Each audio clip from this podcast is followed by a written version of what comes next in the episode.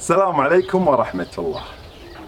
لا يخفى على الكثير أن الكسول لا ينجح.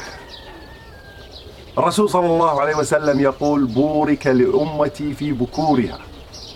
وبالتالي إما أن تستيقظ مبكرا وتحصل على البركة، وإما أن تكون دائم النشاط وتحصل على البركة. حبب إلينا الكسل. حبب إلينا الاسترخاء. حبب الينا أن لا نقوم بأي شيء ثم نقلب ما وصلنا بهواتفنا.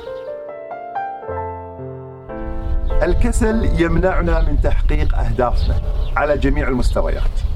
على المستوى الجسدي فالكسل يأتي لنا بالأمراض وعلى المستوى المالي فلا يمكن تحقيق الثروات دون النشاط ودون بذل ساعات يومية أعلى ولا يمكن تحقيق الأهداف الاجتماعية ونحن لا نزور أرحامنا ولا نتواصل معهم ولا نرسل لهم رسائل ولا يجعلنا أقرب من الله. فالله عز وجل قد أمرنا بالصلاة خمسة فروض كحد أدنى. يقول ابن الجوزي: كتبت بإصبعي هذا ألفي مجلد. أي ما يقارب 6 ملايين ورقة. نتصور ابن الجوزي وهو يكتب طول عمره.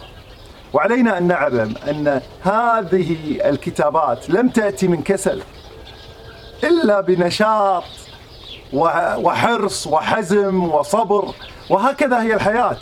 وما نيل المطالب بالتمني ولكن تؤخذ الدنيا غلابة.